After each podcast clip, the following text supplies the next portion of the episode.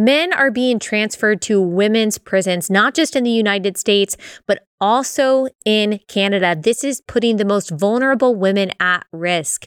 An advocate for these women is Heather Mason. She is a former fentanyl addict who spent time in federal prison saw firsthand what this integration of men into women's prisons actually looks like, how it puts other women at risk. Since she has gotten out of prison, she has become a founding member of Canadian Women's Sex Based Rights, which is an organization that fights for the sex based rights of women, especially vulnerable women in prison. She's going to share her heartbreaking story with us today and her experience in federal prison and how that actually led to the advocacy work that she does today. God has used her life in pretty incredible ways, and this is someone that we need to share the arrows with.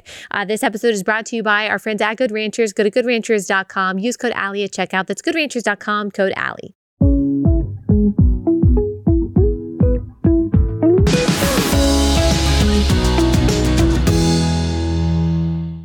Heather, thanks so much for taking the time to join us. Uh, before we get started with our conversation, can you just tell us a little bit about who you are and what you do?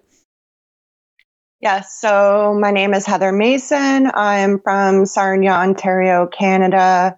I was an addict for many years, been incarcerated. When I got out, I became an advocate for federally sentenced women, um, looking at like their conditions, mm-hmm. um, dealing with all sorts of the things that you deal with inside prisons. And it got me onto the topic of men who identify as women and transfer into women's prisons.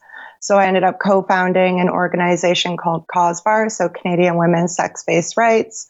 And I've been fighting for our rights and protections to single sex spaces and putting on protests across Canada to keep prisons single sex. Wow, I am very thankful for the work you're doing. And I want to make sure that we focus a lot of our time on that. But just so people kind of have the context of why you're doing what you do, I want to back up and just hear about your story. And we can go as far back as you want to um, childhood, whatever time you feel like kind of led you down the path of eventually ending up incarcerated. Um, so start wherever you feel comfortable. Sure.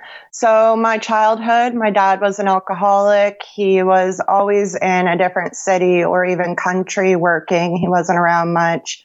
My mom was an addict. I ended up running away from home when I was 15 or 16. I started partying and doing drugs, but like most teenagers, well, I guess not all, some don't, but majority of them do. And then I ended up dating a man that was nine years older than me, and he got me hooked on oxys, um, which actually eventually led to doing fentanyl patches. An oxy, like went, oxycontin, like the painkiller. Okay. Yes. Mm-hmm. So I first did that, and then um, I I blame it on the government. So all of us did oxys. You know, very few of us died. And then they were like, oh, we have a problem. Let's get rid of them. So what they did was they made OxyNEOs, what made them harder to abuse and thinking that everyone was just going to quit doing them. But we didn't because we obviously had problems and didn't get the help we needed. So we actually changed to fentanyl patches and more people started dying. Um, you needed more and more and more. And the price of them just shot up because they started doing like the patch for patch program. So if you had a prescription to patches, you had to bring them back to the pharmacy in order to get your next prescription. So it skyrocketed the price of patches.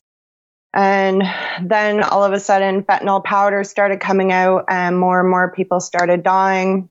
And where are you so getting so I, the fentanyl patches and the oxy? Are you getting it from prescriptions? Like how how how are you getting these drugs? So a lot of them did come from prescriptions we would buy them. Um, at one point, I had a connection with a guy who worked in a disposal plant. So all the patches that got sent back to be destroyed, I would get them for a really good price. Um, so I ended up selling drugs with my ex to support our drug habit. It was the easiest way to be able to afford that habit without committing other crimes like robberies or thefts um, yeah, those types of crimes. And you were how old at this point? So I got addicted when I was 20. I didn't get arrested until I was 26. So I was 26 the first time I got arrested. Um, and then it was downhill after that. I was getting arrested every year. And so I did a bunch of time in provincial. Um, he ended up going away to prison. And then I got arrested for the last time May 6th, 2017. And I ended up doing um, pen time. So I ended up getting federal time. I was incarcerated to three years at the Grand Valley Institution for Women in Kitchener, Ontario. And tell me about the first time you got arrested. What were you finally booked for? Uh, possession. So also, my ex and I, we ended up having a child together, but like it was very toxic. We were on and off. So I actually had my own house and he had his. But that day, we were together and we were walking to Shoppers Drug Mart so that I could get my prescription. Um, I was on methadone, and I'm we sorry, ended up getting methadone. A, methadone is like a maintenance program. So you'll go to a clinic and you'll see a doctor, and you have to do urine analysis, and they give you a daily drink. So it's supposed to. It's maintenance, right? So they're giving you a synthetic opiate in hopes that you're able to wean off the methadone and stay clean. And this is while you were pregnant? Yeah, okay. with my second child. Oh, with yes. your second. So how old was your oldest at this point? Um, almost three. Okay, so you had an almost three year old, and while you were trying to sustain your um your addiction, what was what was the situation like for your child?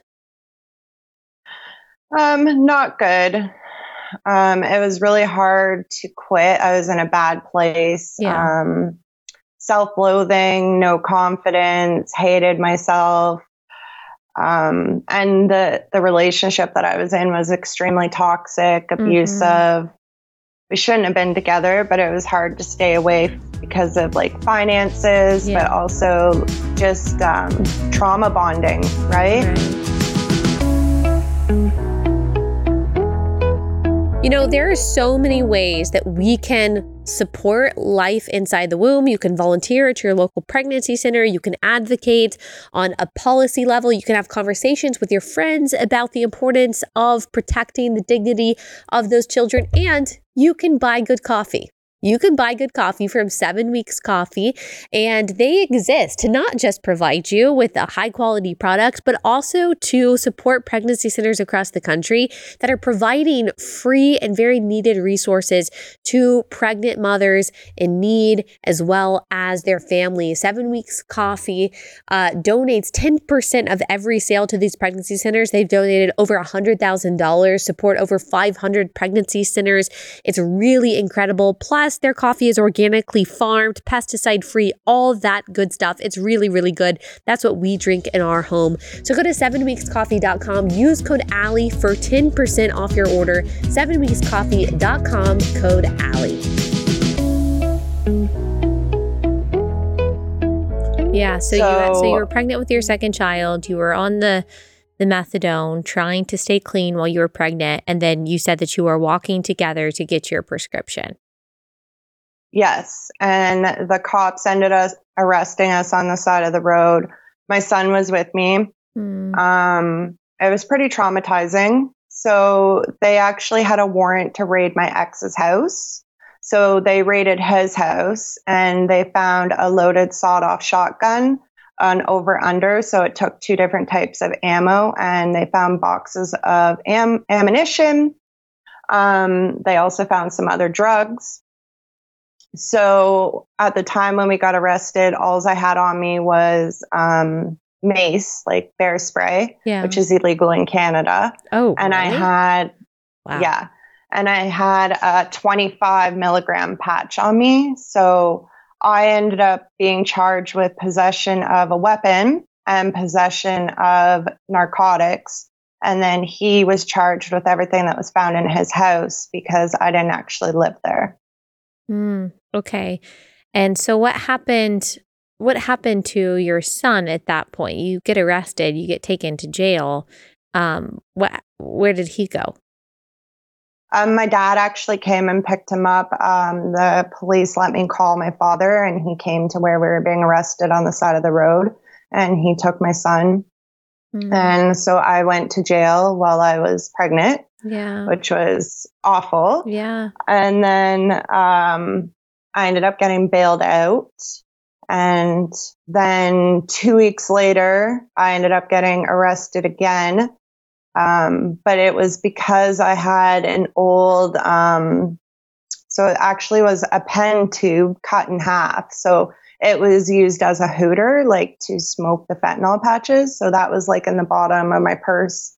So then I got possession of drug paraphernalia. And because I was already on bail, um, I had to go back to jail. And then my sister ended up bailing me out, and I had a residential surety stipulation, which meant I had to live in my sister's house with her. So then I went to rehab and I got clean. My ex couldn't get out. So he ended up staying in and he ended up going to prison. Okay. And um, then you had your baby. And then how long were you clean after rehab and having your baby until you were arrested again? Probably about, so she would have been six and a half months old when I got arrested again. So I was clean for maybe eight months. Okay. And the difficulty in staying clean, like you have two kids, you have some kind of familial support. Um, but the draw is obviously there. The draw to drugs, I guess, the draw to maybe even selling just to make that money. Tell us a little bit about what that's like for those who haven't experienced. Like, why is that pull so strong? So, I had a lot of trauma from my childhood. I had a lot of um, bad things that had happened to me. Yeah. And I didn't deal with that trauma. Um, and I didn't have a very good support system as a child. I basically was like on my own, had to fend for myself. I had to raise my sisters because my mm. mom was high. Okay. Um, our house was like overrun with um, junkies. So I would wake up in the morning before my sisters and I'd have to clean up the house because there would be like needles and drug paraphernalia laying around. And I would clean that up and then I'd get my sisters up for school. Um, I saw a lot of things that I shouldn't have seen at a very young age. Um, mm-hmm. Um, I lost my childhood and had to become a parent very young. Yeah. So I never dealt with any of that. So I had a whole bunch of issues. And then also being addicted to drugs, you put yourself in precarious situations. Mm-hmm. So I've seen a lot of crime, a lot of violence, which com- compounded my trauma. Um, so I was in a really dark place and I just, the drugs gave me like an escape from reality. Yeah. They numbed all that pain yeah. and I didn't have to feel those emotions. Mm-hmm. So I liked it. Yeah. Um, and then with the drug dealing, it was I thought that it was the better option over, say, prostituting myself or robbing banks or breaking into people's houses and stealing their stuff. Like, I thought that was the better option. I was getting drugs and getting them at a discounted price and then selling them to other addicts to be able to afford my addiction. Right. Um, because just to let you know, because you probably don't know, I was smoking up to two 100 milligram patches a day, so 200 milligrams of fentanyl, and one 100 milligram patch costs $600. Wow. So I had a $1,200 a day drug habit. Wow. How is that feasible? Right. And so the only way that you were able to make it work was through selling. Yeah.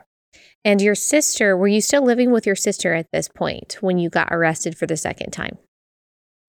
No. So um, I'm grateful that my sister did bail me out, but it was rough because she was married. So in the house, it was her, her husband, her three kids, and their dog.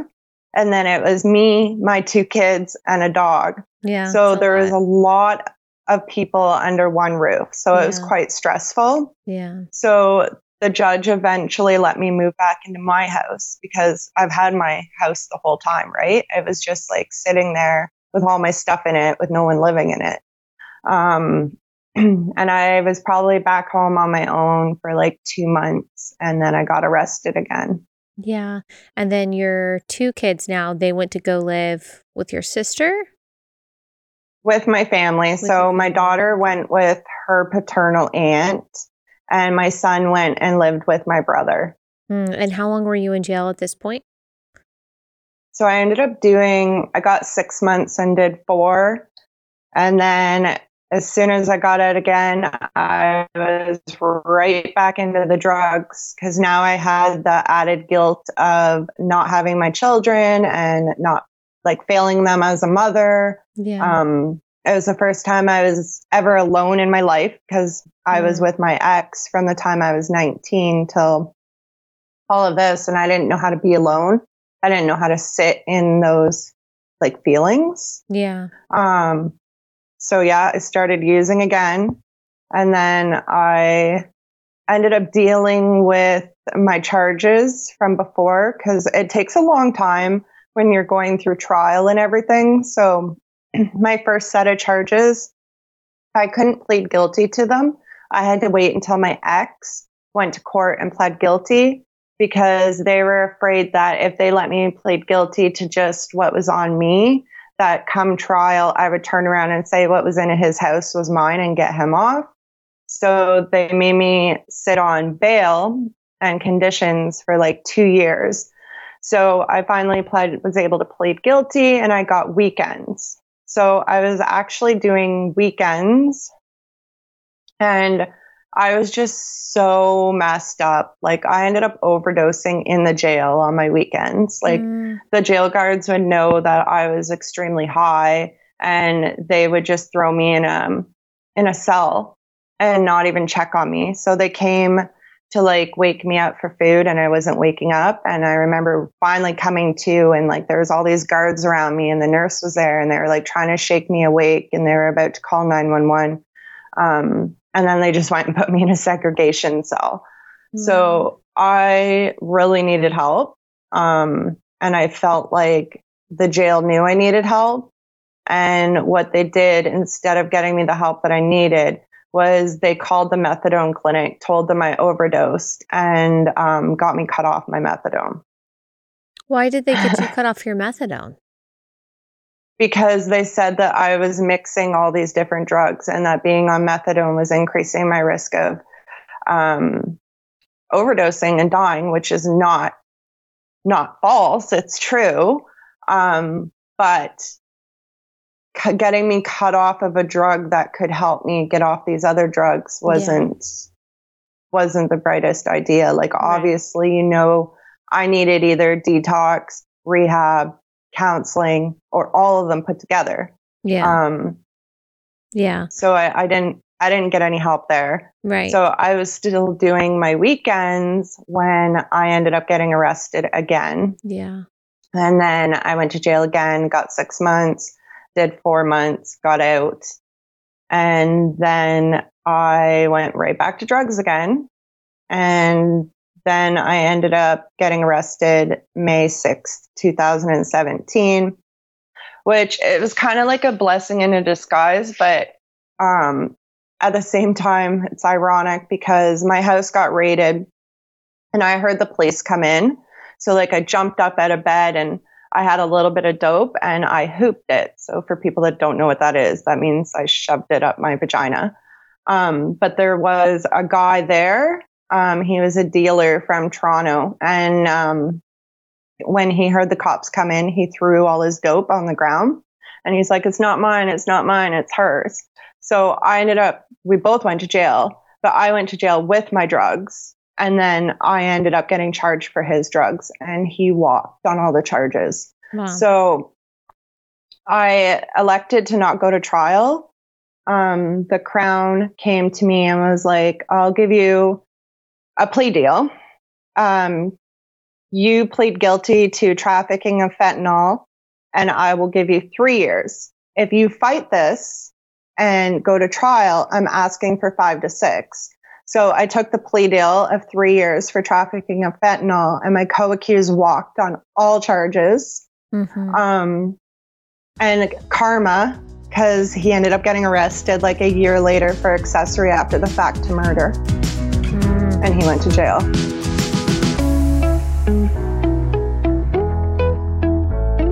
Okay, let me pause and tell you guys about Range Leather. Amazing company that makes amazing leather products. They make all of their stuff in Wyoming. It is US made and it's really, really high quality. I've got a bag, we've got a wallet from there. We've got jewelry. They make really cute jewelry. They also make custom hats that you can get uh, for your organization. Like they sell, they've got trucker hats, for example, and then on the front would have like a leather emblem of maybe your company's brand. I've got some with the relatable logo on there. Really, really cute. My husband and I wear them all the time. We've given them to lots of friends too. And it's just a great company. They support the values that you and I have. They've actually been listeners of Relatable for a while, and they make really, really great stuff that I think would especially be good for a gift. Go to rangeleather.com, use code Allie for 15% off your first order. Rangeleather.com, code Allie for 15% off. Rangeleather.com, code Allie. So then tell me about your experience in federal prison because obviously, I mean, for anyone, it would be an impactful moment in their life, but you have gone on to then advocate for women who are in the system. So this must, I mean, you must have learned a lot in those three years. So tell us a little bit about, you know, the highs and lows, the lessons that you learned in some of the trials that you experienced when you were in there. Yeah. So obviously I had quite the experience. Um, the last time that I got arrested, um, I actually applied for a transfer to Windsor, Ontario, where there was a new super jail. And I got transferred there. And I wanted to go there because they had more programs and more opportunities for me to work on myself. And in Sarnia jail, there's just, there's no opportunities. There's no programs. It's cement. You're in this tiny cell, locked down all the time. There's usually three of you per cell. So if people don't know what a cell looks like, it's probably like six feet by seven feet, if that. Um, there's a bunk. So there's a woman on the top bunk, a woman on the bottom bunk, and then there's a third person who sleeps on the floor. So from their waist down, um, it's under the bed. From their waist up, their head is beside the toilet. Um, so there's no privacy whatsoever. Mm-hmm. Um, there's nowhere to move, nowhere to walk.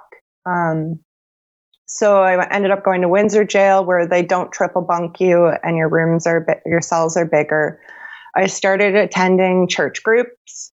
I started doing like Bible studies. I probably completed um, t- no 85 Bible studies through correspondence in the mail with church. Wow. Um, yeah, I really got into all the church groups. Like if it weren't for our Christian volunteers, I don't think I would be where I am today. They were just like so loving and caring, and they didn't judge me. And they looked at me like I was human for the first time in I don't know how long. And I needed that.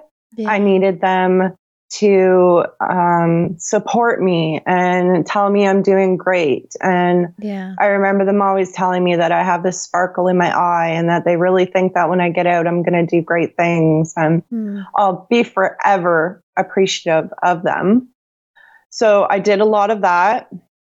I also went to NA and then there was for the first time ever um, they were doing a walls to bridges course in a remand jail so remand is provincial it's when people are awaiting court um, or who have been refused bail because when you're sentenced, you usually are sent to a sentence jail. And if you're sentenced over two years, then you go to the penitentiary prison, which is federal.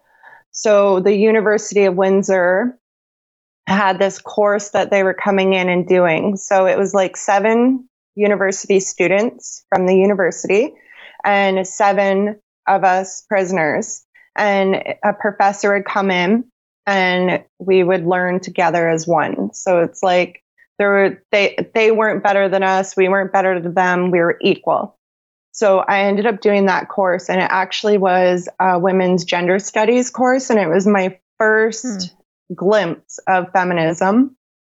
And I did that course.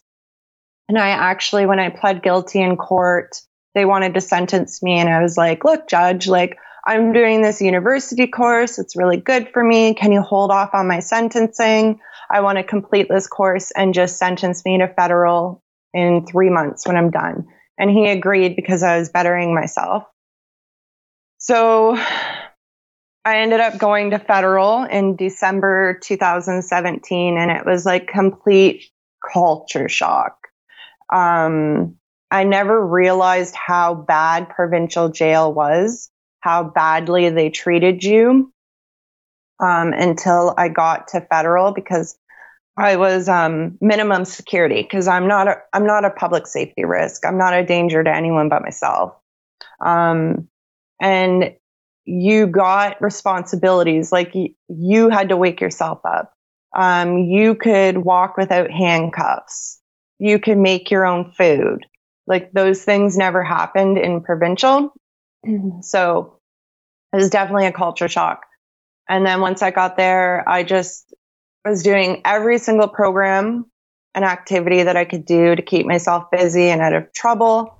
Again, I involved myself with all the church groups like Celebrate Recovery, mm-hmm. AA, NA. Um, but I saw a lot of really bad stuff while I was inside. I saw the way we were treated, um, just everything like the abuse from the guards, um, how women who were like ADHD and were on medication, they, the prison won't give you your ADHD medication on the weekends because you're not in oh. school oh. and you don't work on weekends. So then these women were unmedicated on the weekend, which impacted them yeah. huge. And yeah. they would act out and then they'd be disciplined for it. Mm. Um, I just saw a lot of crazy stuff and it was really traumatizing. So they're not supposed to strip search you unless there's a need for it. I was strip searched well over 400 times. Sometimes I was strip searched four times a day, which is absolutely insane if you think about it. But you would be strip searched while you're on your period as well. So then you'd have to remove your tampon in front of them. You would also have to put your tampon back in in front of them. They required you to squat and cough. So the whole time you're like, please don't get blood on the floor. Please don't get blood on the floor. And if you do, you have to clean it up in front of them. So it's really traumatizing. It's humiliating. Yeah, it is. And they would make comments about your body because they'd feed you like 3,000 um, calories a day, which are like all carbs. So you would put on so much weight. So while you're strip searching in front of them, they would make comments about your body. Like we're not already depressed and self conscious as it is, and you just rub it in even more. So basically, treating you like an animal. Yeah, like the scum on the bottom of someone's shoe. So that's why it was so impactful, really, not just for the first time when you were in prison, but probably for the first time in your life when you like met with these Christian groups and counselors and you really felt like they just treated you like a human. Yes. And they always tried to do special things for us. So they would try to bring us in treats or they would do fun activities with us. And like they just really cared about us. And like it really, really it helped.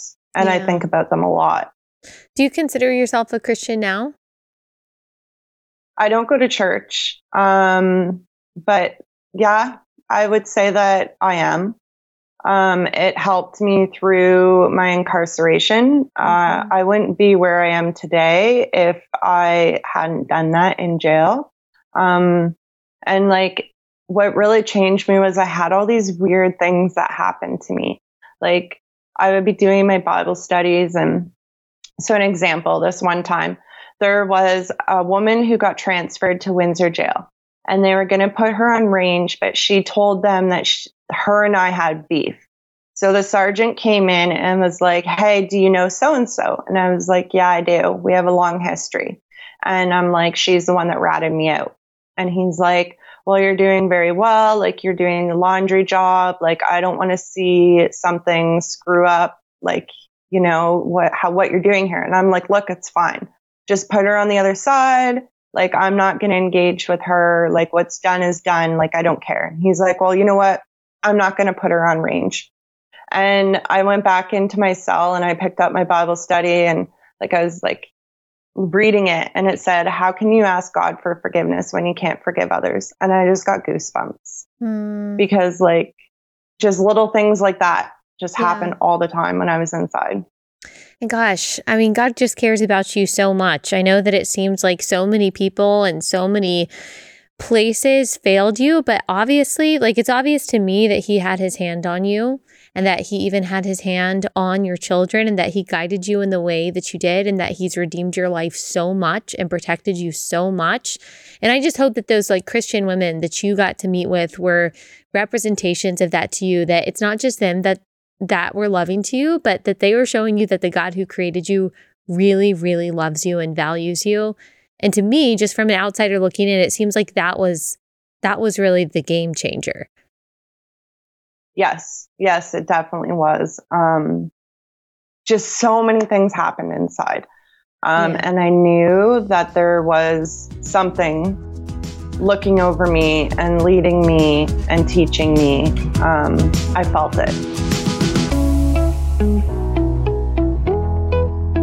Okay, another break to tell you guys about my next sponsor, and that is ExpressVPN. As I say often, this is probably the sponsor that I use the most. Why? Because the ExpressVPN app is always running in the background of all of my devices on my phone, tablets, uh, laptop, because I care about protecting my information, anonymizing my location, my identity while I am connected to Wi Fi. If you're connected to Wi Fi, especially public Wi Fi, you are extremely vulnerable to hackers who want your information. They want to sell your information to the highest bidder. Well, ExpressVPN protects you from all of that. And it's really easy. You just sign up for an account and you can use the same account on up to five devices. And you just make sure that your app is connected when you connect to Wi Fi and you can see it, anonymizing, rerouting your location so it doesn't show internet service providers and hackers where you are or who you are. And I just get a lot of peace of mind from using this. I'm not some tech savvy person. So the fact that I could download this and use this and I use it so easily every day speaks to how easy it is for everyone to use. So I highly encourage you to get your VPN from ExpressVPN. If you go to expressvpn.com slash Allie, you get three months for free. ExpressVPN.com slash Allie for that three extra free months. ExpressVPN.com slash Allie. And so tell me about then getting out and then being the advocate that you are now. What made you start caring about women's sex based rights, rights on the basis of being a female? So just to backtrack a bit, but yeah, go for I it. was pretty I was pretty oblivious to all of this. Yeah. So when I was incarcerated in provincial jail in 2015, it's when I first noticed that there was men who identified as women um, in the Windsor jail. Wow. They had um, different ranges. So they had direct supervision where guards were on range with you 24 7, and you had quite a bit of freedom. And then across the hall was indirect supervision, and it was more like your um, cells. You didn't really get a whole lot of privileges. Um, the guards would come through every half an hour to check. And there was men across the hall from us. And I had the laundry job, so I was taken off range Monday to Friday, and the guards would walk me to the laundry because I did the men's laundry. And I would, I always ask so many questions. I always want to know everything. So I would talk to the guards and they're like, yeah, like um, this person's a sex offender. They don't feel safe on the men's range, so they're hiding out on the women's range. And like the female these guards men who would, identify as were they presenting as women? These men? No. Oh, okay. no. They so just... they they Okay. Yeah, they still had their penis, but they identified as being a woman. Okay, so they, so they wore... were trying to identify as. These weren't just men who got a special privilege of being in the women's prison. They were actually trying to say that they were women. Yes. And they all had sex crimes. So they were hiding from the men because they wouldn't be safe on the men's range because people who have crimes against women and children are not safe on men's ranges.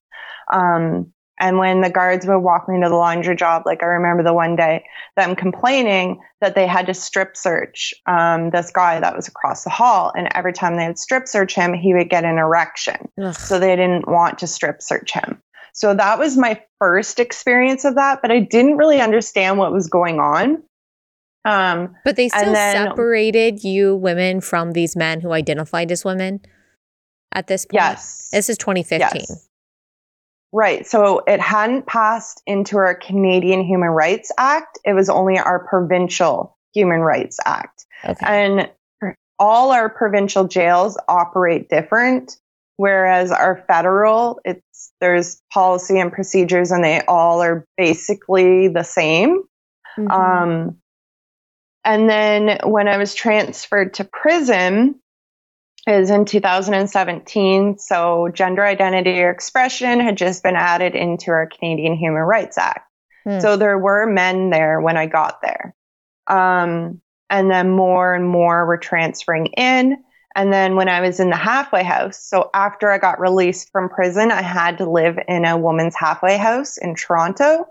And there was a man living there in our halfway house. Um, so to get back to your question, I received a Facebook um, message.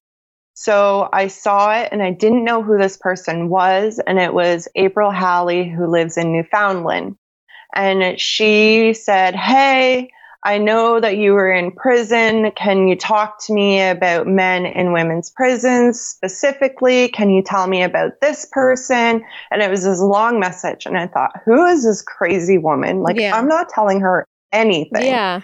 And the person who she actually asked about, I was in the halfway house with. Mm. Um, and then I ended up winning like a scholarship to um, this conference in Ottawa. So I was in the Elizabeth Fry halfway house. And the Elizabeth Fry halfway house is there's a whole bunch of halfway houses across Canada for women. And I basically look at it like an umbrella. So CASE, the Canadian Association of Elizabeth Fry Societies, is the top of the umbrella, and then the EFRIs are the spokes, right? Um, so CASE was having their national conference in Ottawa in 2019, and I won a scholarship. So I got my travel and accommodation paid for to attend this conference in Ottawa. So I went. This was June 2019. And while I was there, they passed their inclusion policy.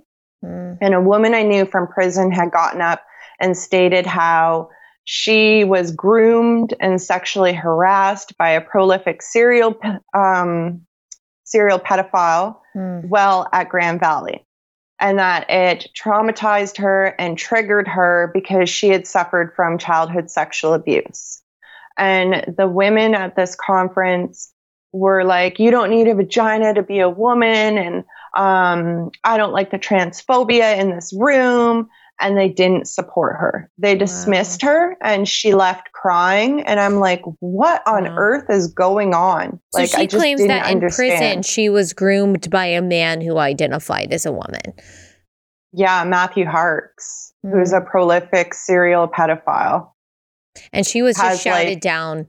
So, like, I know that it's Canada and so it's different, but that's around the time in the United States of the Me Too movement and Believe All Women. So, at the same time that that's happening, which we've experienced our fair share of this in the United States too, at the same time that's happening, basically women are told to sit down and shut up if the man who raped them or molested them, whatever, identified as a woman. Yes. Mm. Yeah. And it was crazy because all these women are paid to advocate for federally sentenced women. CASE is the only national organization in Canada that supports federally sentenced women, and they betrayed us. Wow. Um, so it was a very intense weekend. There was a lot of yelling between the federally sentenced women and the people who worked for these organizations. There was a lot of crying. There was there was a total divide, a total divide. I've never seen anything like it. Um, they did not support us at all. They did not listen to us, and I ended up there, I ended up meeting a lot of women who didn't support the policy. And actually, all the workers who worked for CAEFS who did not support the full inclusion policy ended up leaving CAEFS.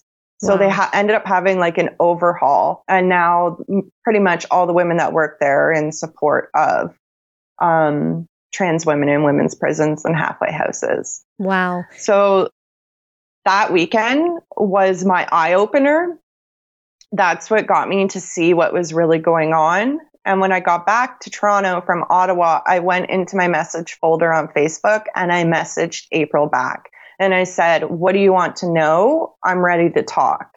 And that's when I started speaking out and advocating for women and documenting everything and sending off access to information requests and finding like minded women within Canada and co-founding CAWSBAR and putting on all the protests that I put on across Canada, it just lit a fire under me. And I knew that somebody had to fight for these women because the one organization that is paid to do it has left us behind, which is ironic because their um, theme of their conference was no one left behind and they left us behind. Yeah. Wow. And there are some statistics, like you've talked about it, the outlet Reduxx has reported on this a lot, um, that a lot of these men who identify as women, most of them have a history of violent sexual assault. I mean, we are talking about violent rapists of young children.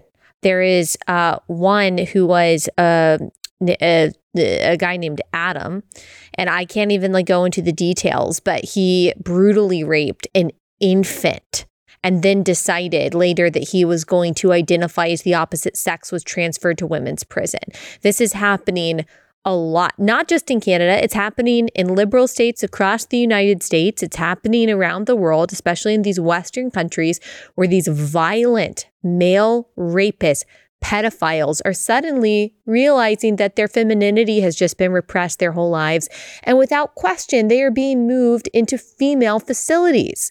I mean, I don't understand how this isn't the top story that everyone is talking about right now. Uh, you know what it is, too? Um, a lot of people just don't believe it. They don't, they don't. think that the government would allow something like this to happen. Um, they're very naive.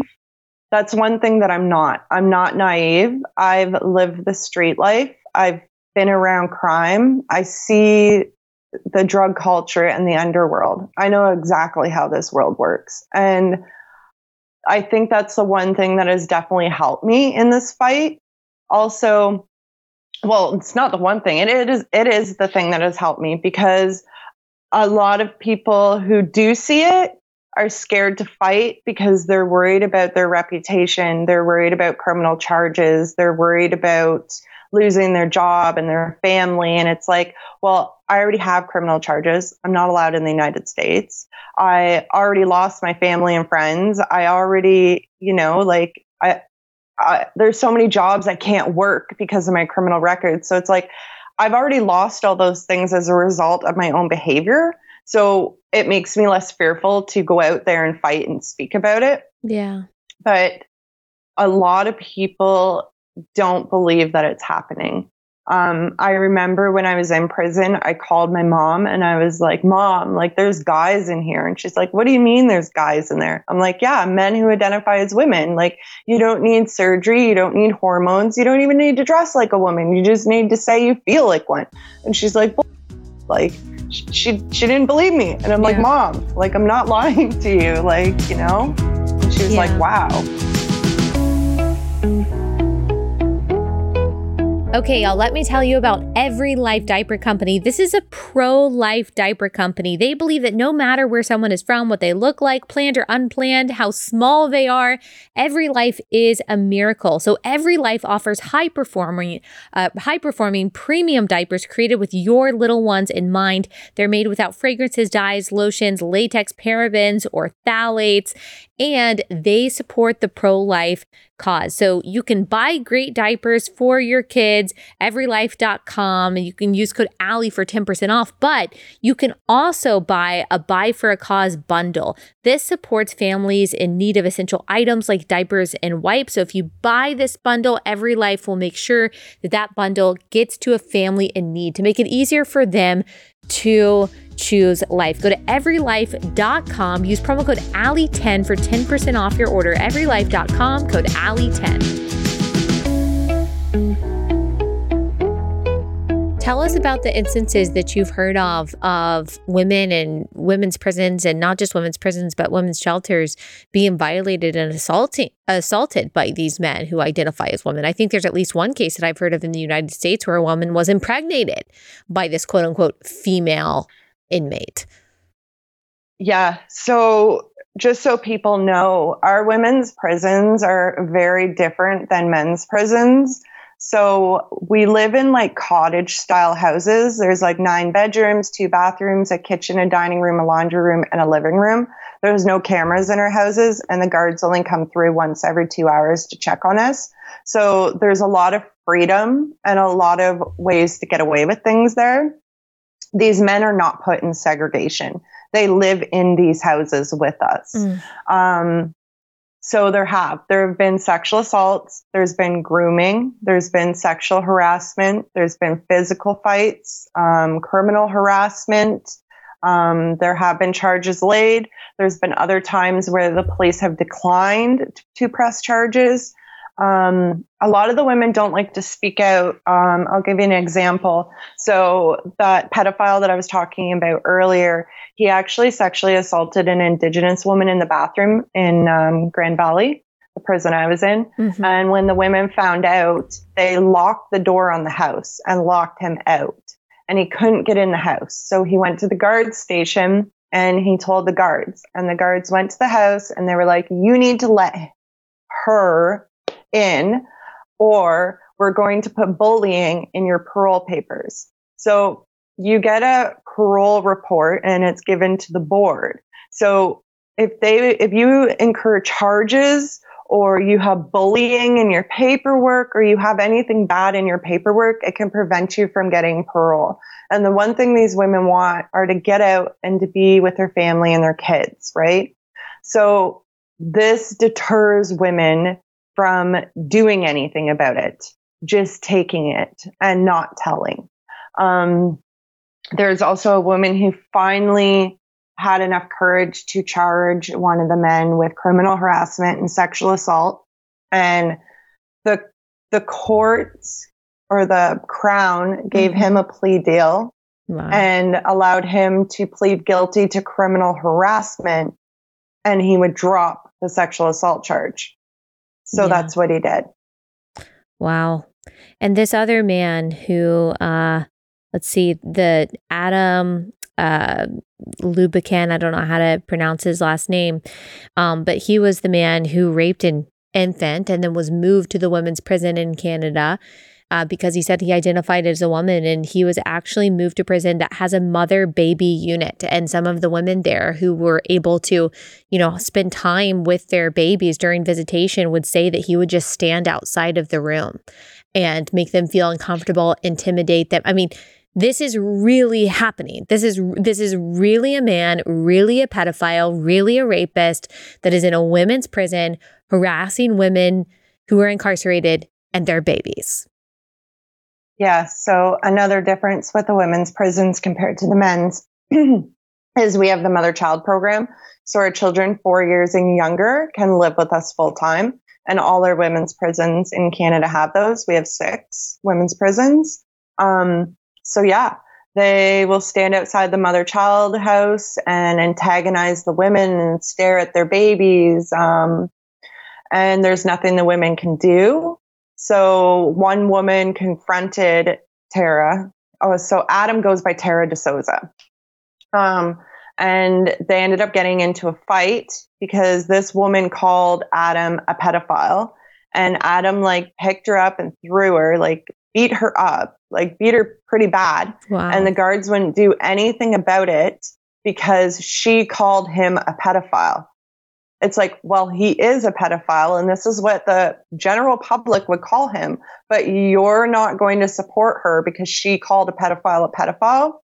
Um, and the moms can't do anything or they're at risk of having their child removed and sent to live with their family outside of prison.